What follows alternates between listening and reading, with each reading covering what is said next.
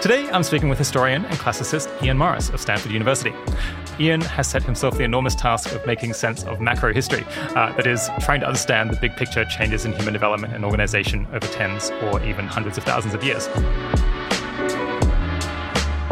Why we won't end up in the Jetsons. Out of those three possibilities, the um, we go extinct, we turn into superhumans, or things basically stay the same. I would say the one that we can bet the farm on, say, which is almost certain to happen, is, is the first. We go extinct. Almost every species of plant and animal that's ever existed has gone extinct. So to think we're not going to go extinct, I mean, man, that takes superhuman levels of delusion, I think. Uh, so yeah, we are going to go extinct. But of course, just putting it like that it then becomes a truism. It's not a very interesting or helpful observation to make. The the interesting bit would be asking, well, under what circumstances do we go extinct? And this is where I think the the first prediction, the, the go extinct one, and the third prediction turn into superhuman somethings. These two sort of start to merge together, I think. And the one, definitely, I think the one that is so unlikely we can just dismiss it out of hand is the everything stays more or less the same. And the future is like the Jetsons or something, you know, where everybody is the same people they are now, but they've got their personal spaceships. Or even what struck me when I was quite a little kid, um, watching Star Trek. You know, this Star Trek started off in the late 60s. Um, so it's a really old show. I was a little boy in the late 60s watching Star Trek, and it just dawned on me. Um, yeah, this is exactly like the world that the producers of TV shows live in, except they're now on a starship. And they've got like, um, and it's all of the assumptions of 1960s LA is baked into that show. So you've got the middle aged white guys in charge. And then you've got the black woman, uh, Lieutenant Uhura, answers the phones for him, basically. She's the communications expert. And then the technology expert, Asian guy. And it's like all of the assumptions of 1960s LA TV studios baked into this thing. And surely the one thing you've got to be certain of if you've got intergalactic travel is that everything else about humanity does not stay the same when you get to this sort of uh, get this sort of point. So I think you, you just give it a minute's thought. This stay basically the same scenario is just staggeringly unlikely one. And I think, particularly when you start thinking yeah, more seriously about the kind of resource constraints that we face, and this is something people will often raise with any talk about sort of superhuman futures that um, you know, we're heating up the world, we're poisoning the atmosphere and the oceans, there's finite amount of fossil fuels out there, even if we weren't killing ourselves with them. All these things are happening to suggest that we can, business as usual is simply not going to be an option if the world is going to continue and continue certainly on the sort of growth trends we've been seeing in anything like those ones in recent times, then we're talking about a very, very profound transformation of everything. So yeah, I what I came down in why the West rules um, was one option which I think is unfortunately a perfectly plausible option, is that you know, the world continues to face all kinds of problems. Um, when you look back over the long run of history, one of the things you repeatedly see is every time there's been a major transformation, a major shift in the balance of wealth and power in the world, it's always been accompanied by massive amounts of violence. And living in a world that has nuclear weapons, I would say the number one threat to humanity, even more serious than climate change or anything else you might want to talk about, it's nuclear war. Um, you know, we've had a 90% reduction in the number of nuclear warheads since the 1980s, but we've still probably got enough to fight World War II in a single day. And that's without even thinking about the radiation poisoning that we didn't get in World War II so much. This is your shocking, appalling potential to destroy humanity if we continue squabbling over our resources. So I think abrupt, sudden, violent extinction is a perfectly real possibility. I, mean, I tend to be optimistic about this. And I think, you know, judging from our previous record, we have been pretty good at solving problems, um, in the long run at least. So maybe we'll be able to avoid this. Um, if we avoid the abrupt short term extinction, though, I think the only vaguely plausible scenario is that we do transform humanity, or somehow humanity gets transformed into something utterly unlike what it's been in the last few thousand years chiefs in Sungir. The most extreme case is a place called Sungir, which is, and Sungir is in this very unpromising looking location. It's uh, like 150 miles northeast of Moscow. This is a really, really cold and miserable place to live in now during the Ice Age. Well, you can imagine how, how terrible it was during the Ice Age. And what we find there is this group of burials where the dead have been laid out in these graves, and then people have spent hours and hours and hours grinding up ochre, which is this um, naturally occurring iron oxide, which you grind it up and it produces this powder that allows you to stain things red. So they've ground up tons and tons of ochre and put it in the graves. then they bury these people in these elaborate costumes, um, where which we think were like animal skins, but sewn onto these animal skins are thousands of little beads that have been made by cutting up the bones and teeth of deer and snow leopards and other animals and grinding them into shape and drilling holes through them. And of course, you're doing all this without power drills. You're doing all this by getting a stick and putting a little bit of abrasive on it and rubbing the stick between your hands until it grinds its way through this little bead. And there are thousands of little beads like this on each of these bodies. And along with them go, um, they're taken mammoth tusks, and then hundreds and hundreds of hours of labour have been put into straightening the mammoth tusks, making it so they're like 20 feet long straight rods that would have been so heavy almost impossible to pick up. But then all these other smaller mammoth bone and tusk ornaments they've made.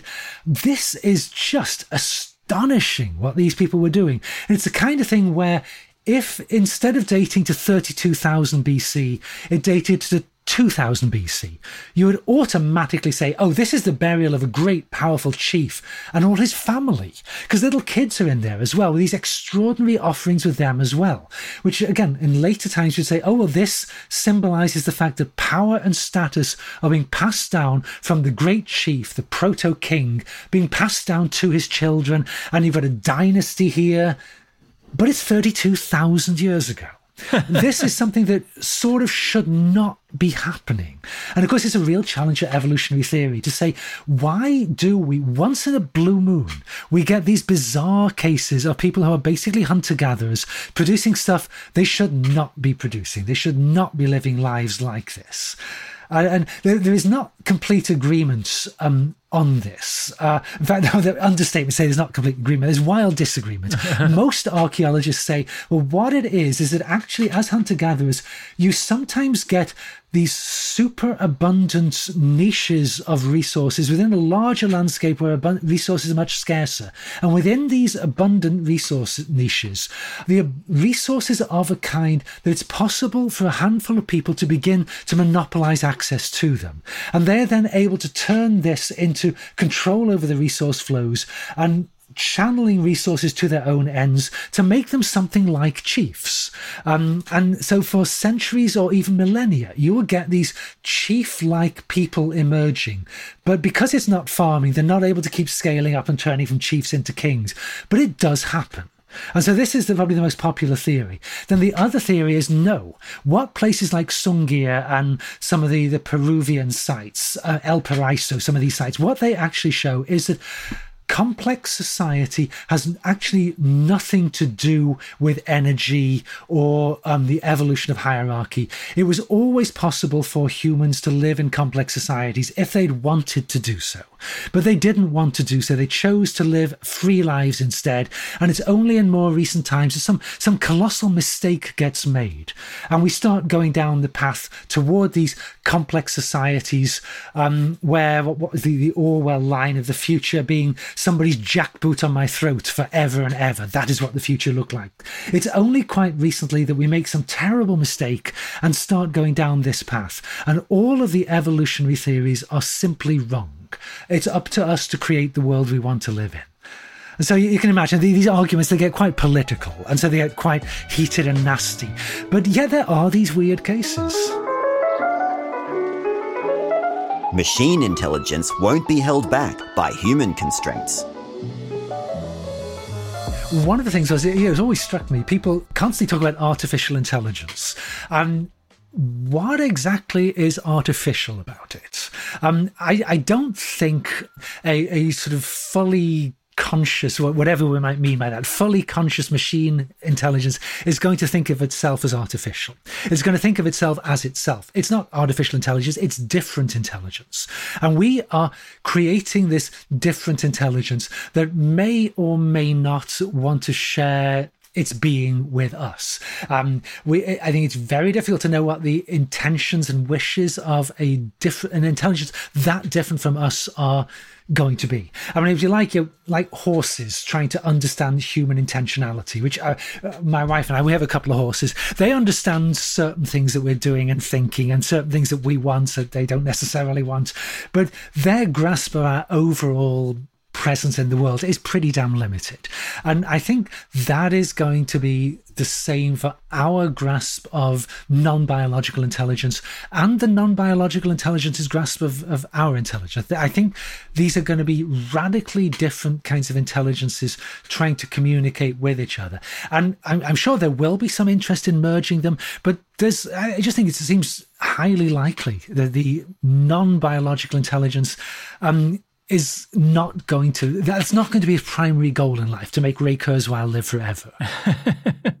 yeah, um, I, I, think that this future is imaginable, but it, in my my I think in order for it to happen, it would require a massive worldwide effort to suppress the alternative because machine intelligence by itself, trained in its own way, not merged with the human mind, I think is just going to be way better. it's going to be much faster. It's not going to be held back by the constraints that face the, the, the human brain, which is just at you know at some point going to be a legacy piece of technology.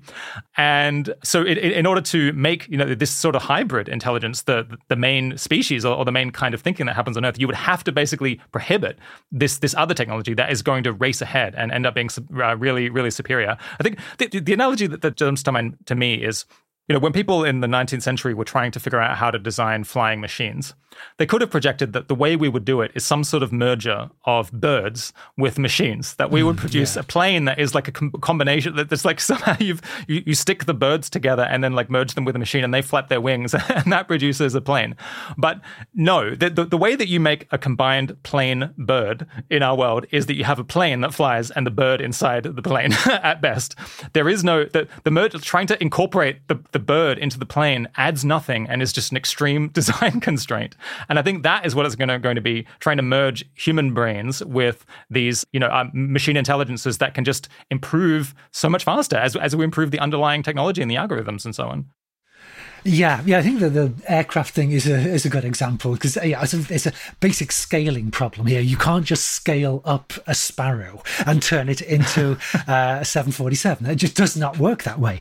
And just because they solved that problem, um, in a, way, a little bit like the, the way that initially, say, when people were trying to design chess programs on computers that could beat humans, they solve the problem by not attempting to make the computer think like a human. They do it just by power, um, by being able to run through all of the different possible combinations of the consequences of the move you make and run through all of them in a way a human can't do. You're thinking about the game in an entirely different way. Just like when you strap wings onto an internal combustion engine, you're thinking about flight in an entirely different way from a bird does.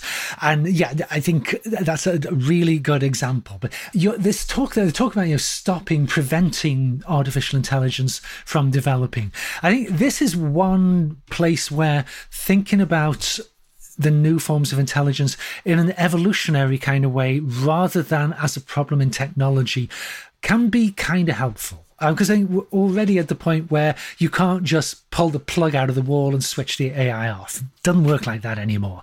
And we're going to get further and further down that path. This is going to become an unstoppable force. Uh, and it's a little bit like asking, well, how do you stop a biological evolutionary process, um, stop one species being replaced by a more intelligent competitor?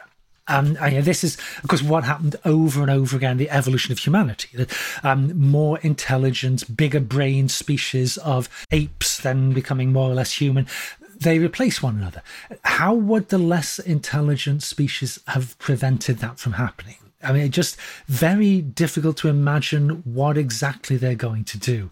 And I think this is the situation we're getting in now. And I think even more than just saying it's difficult to imagine, it was impossible for the less intelligent species to imagine what it could conceivably do about this. Neanderthals probably couldn't really conceive of the Homo sapiens threat, let alone come up with a coherent, coordinated response to it. What on earth makes us think we can conceive of how the threat, if it is a threat of the machine intelligence, is going to look like and what would be an adequate response to it? And I suspect that we're kidding ourselves over this. AI from an evolutionary point of view. You put your finger on something that over the last few weeks I've realized is just an absolutely key issue. I, I think the biggest difference between me and people who think that either you know uh, improvements in machine intelligence are not such a big deal or that they're going to be you know modestly useful and obviously beneficial and that there's not many risks here is whether we think of these neural networks that we're building as a new being and a, and a new species or whether we think about them just as a new sort of consumer product if you think it's a new piece of consumer software, then people freaking out about where this might ultimately take us just seems sort of nuts. Uh, it, it seems way over the top.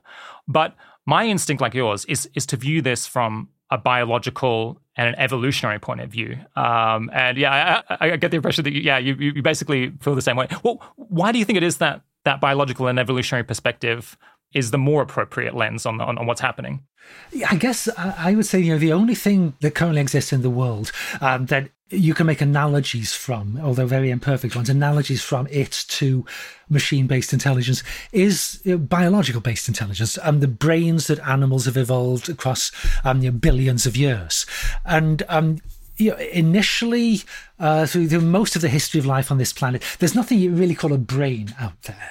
Um, you start getting animals that have bodies that can move. Um, probably most biologists, I think, wouldn't want to call what some of these earliest creatures have. They wouldn't really want to call it a brain. They often, I've heard people call it a ganglion um, like the front end of the body of many kinds of animals, say ants in the modern world, a good example. Um, all the nerve endings in the body of an ant flow together at the front end of its body and its head. Um, there they form a kind of information exchange center. But it's going on at such a crude level that calling it a brain is stretching the meaning of the word brain to the point that, you know, frankly, maybe even beyond the breaking point. Um, it takes, you know, particular kind of evolution of bigger and bigger brains to get to the point where animals start to be conscious of themselves. And consciousness of any kind is, you know, in evolutionary terms, a relatively recent um, development. Certainly only a few hundred million years old. Um, you start to get these brains develop that are conscious of the limits of the animal because it's a, a, selective pressure. An animal that is aware of where its own body ends and the rest of the world starts has an advantage over an animal that is not aware in that way. Um, it's much more able to develop the power to move itself around, control where it's going, conceptualize problems. Consciousness is an evolutionary adaptation. And um, it's not, I mean, looked at in this way, at least. So it's not something that you know, God put his finger down to earth and created consciousness and mind and free will and all these kinds of things. It's something that evolved through a process of uncontrolled process of natural selection. And our kind of human consciousness is in a way, it's no different from the consciousness of my dogs and cats, but it's at such a vastly more sophisticated level that in many ways it doesn't really bear comparison. But again, it emerged without anybody being in charge and consciously willing it into existence. Now, we are creating we began creating these machine based neural networks that relatively quickly are moving toward creating more of themselves. And in a sense, you can say we're already at that point. They are creating the more sophisticated versions of themselves as much as we are controlling this process. Of course, they're going to develop some sort of consciousness, although it may be nothing like the consciousness you get in biological brains, because it's not going to be biologically based. It's going to be um, silicon based or whatever quantum kind of things they come up with. It's going to be different from ours. But it's going to develop some form of consciousness that might be a form of consciousness that we can't even understand. You know, anymore, a tree cannot understand your consciousness because it doesn't have a brain. Our brain may be as far from the the mind or whatever you call it of the machine-based intelligences as a tree is from us. Um, and again, I think thinking we're controlling this, this is wildly over optimistic the cyclical view of history. Hearing about these examples of like civilizations, or I guess hunter gatherer, you know, civilizations um, flourishing in the past and then kind of collapsing for circumstantial reasons, it made me wonder, you know, maybe the cyclical view of history is something that we haven't talked enough about today relative to, to how plausible it is. That, for example, you could imagine a future goes that maybe we're broadly right in the long term, but you know we might go through another crash and uh, resurgence again. For example, we could have a nuclear war, and then you know uh, maybe all of this is delayed hundred years because it takes a long time for us to recover, and then maybe then then we go through some uh, some transition into the next stage of civilization through through improving technology. That that seems that seems pretty plausible uh, to, to, me, and, and maybe that's something that this kind of up and down um, uh, pattern in history maybe makes makes seem more likely. Yeah, I think this is something that's uh, unavoidable. If you look at long term history, um, the, the ups and downs stuff, the troughs and crests in, in, development. And so it's like history is cyclical and yet not cyclical. It's like the, um, you know, the troughs yeah, each new trough doesn't go as low as the last trough. Each new crest it kind of overtops all previous crests. So you've got a, a long term, say you've got a long term trend line that is trending upward, just with a huge amount of variation around that, that trend line. And but, but I think other things are going on as well in this sort of long run um, sort of exponential growth process combined with the shorter term cyclical one. Another of the issues is that you start off with very localized processes, tens of thousands of very localized experiments, in a, in a sense, being run around the planet. And as time has gone on, we've moved more and more toward having a single global experiment is running. And so, you know, you go to a place like Sungir, 32,000 BC, the, the place with the weird burials I was talking about a minute ago. Um, we have a few of them from Sungir, and then they stop. And then we've got them other places, and then they stop. Each individual place seems to have had a brief period when all the conditions came together to produce these wild kinds of societies. And then it stops, and it occasionally it'll come back later, but usually it doesn't. Um, and so that, that thing broke down there and it sort of never gets revived. As you go forward in time, it's like the societies are getting bigger and bigger. I mean, like I was talking about with the, the stuff on war, we're creating these bigger and bigger societies. And you still will get these breakdowns. You have these, say, big breakdown in the Eastern Mediterranean about 1200 BCE. Um, and there you get the states over a region from Greece out through to Western Iran, down into Egypt. Um, well, uh, over most of that region, the states collapse, the population crashes as well. It takes centuries and centuries, but it then does rebound again. And I think what we've seen as time has gone on is as the scale of the whole thing increases, um, you get multiple effects of this you wouldn't predict if you're just thinking about it in a linear kind of way. So you know, one is um, that uh, the, the troughs when they come, the collapses are so much more abrupt than they used to be, and um, you know, in terms of points on my development scale, so much bigger, and yet we bounce back from them so much faster um, because none of them have ever encompassed the whole planet. I think there's always outside areas where you haven't had a collapse. So you know, even say something like the Second World War, the most destructive thing we've ever had in in human history, at least. Um, what does it do? It devastates large parts of Europe, East Asia, and yet within 50 years, you know that, that's all been put behind us. We've moved on so much from there because a big part of the world, North America in particular, doesn't get devastated by it. Now, you know, we're running up against these new thresholds. It's like if we, we've got the one experiment going, the global one. If we don't get it right at the first attempt, we get a profound crash with nowhere in the world left outside it in order to step in in the future and, and fix things for us again. And this, um, while you know, I do remain optimistic, I do think we're going to see a, this revolutionary transformation. Um, you're a little bit stupid if you don't worry about the downside. The rate of increase in the economy has been increasing for me, the, the, the, key fact that I remember just really striking me in the head uh, back in 2008 or 2009 when, when I first encountered it is, not just that you know the economy or like human influence has been growing over time but rather that the rate of increase has been increasing. So there was this long period when we were hunter gatherers where you know the annual rate of growth in you know human population or human technology per year was negligible you know 0.01% or something incredibly small. And then you get to the farming era when you get a really significant inc- like it's it's glacial change from our point of view, but uh, very very much faster change than than what was going on before during during the hunter gatherer era. I guess because people are in cities, there's like more ability to record knowledge. There's more people uh, actually kind of have who have the the slack to do some research and come up with new ideas and figure out new ways of doing things. So so the growth rate increases a lot once we have settled agriculture and cities and empires and so on.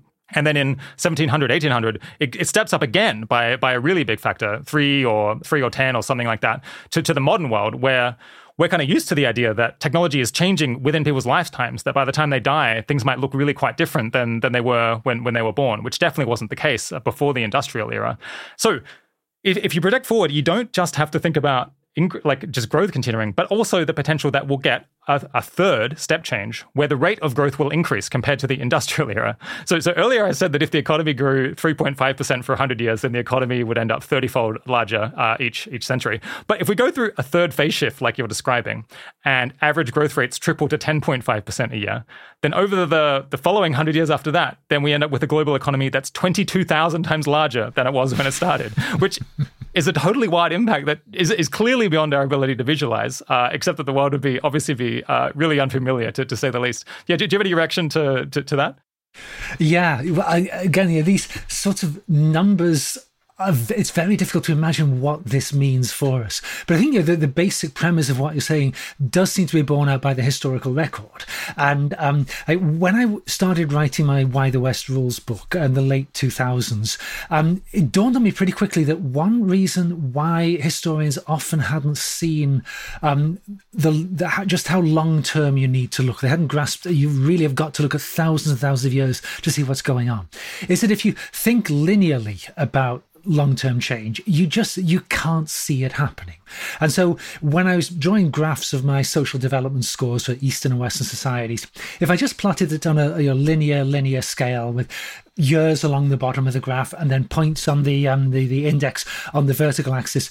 Basically, nothing happens on that graph until you get to about 1800, when suddenly the lines leap off the bottom, where they, they look like they're zero the whole time up till 200 years ago. And they go up almost 90 degree turn, go, go straight up. If you plotted it instead on a log linear graph with, again, dates along the bottom presented in the usual way, but on the vertical axis now, you've got kind of tenfold increments in the development development scores. Um, if you plot it that way, then you see that, oh, going back for thousands of years, actually, development was rising exponentially. Just the exponent was really small. So it just took a very, very long time for anything to happen. And um, the, the book I'm working on now is going to be focusing much more on the early periods. And I realized if you want to go back millions of years and look at these phenomena, you've really got to draw it on a log log graph where both axes are increasingly tenfold increments. And that makes it really obvious, like what you were just saying it's not only that growth has been increasing exponentially, it's that the exponent has been growing as well. So it's not, not just that we're accelerating, but the rate at which we're accelerating is itself accelerating. So you know, whether that is going to give us a world where we see you know, the, the economy is 23,000 times bigger than now, 100 years from now, or not. Um, this is the sort of way we've got to think about it. That um, just, I think all of our preconceptions about how the world works are going to be swept away just as abruptly as they were during the agricultural revolution and just as abruptly as they were during the industrial revolution.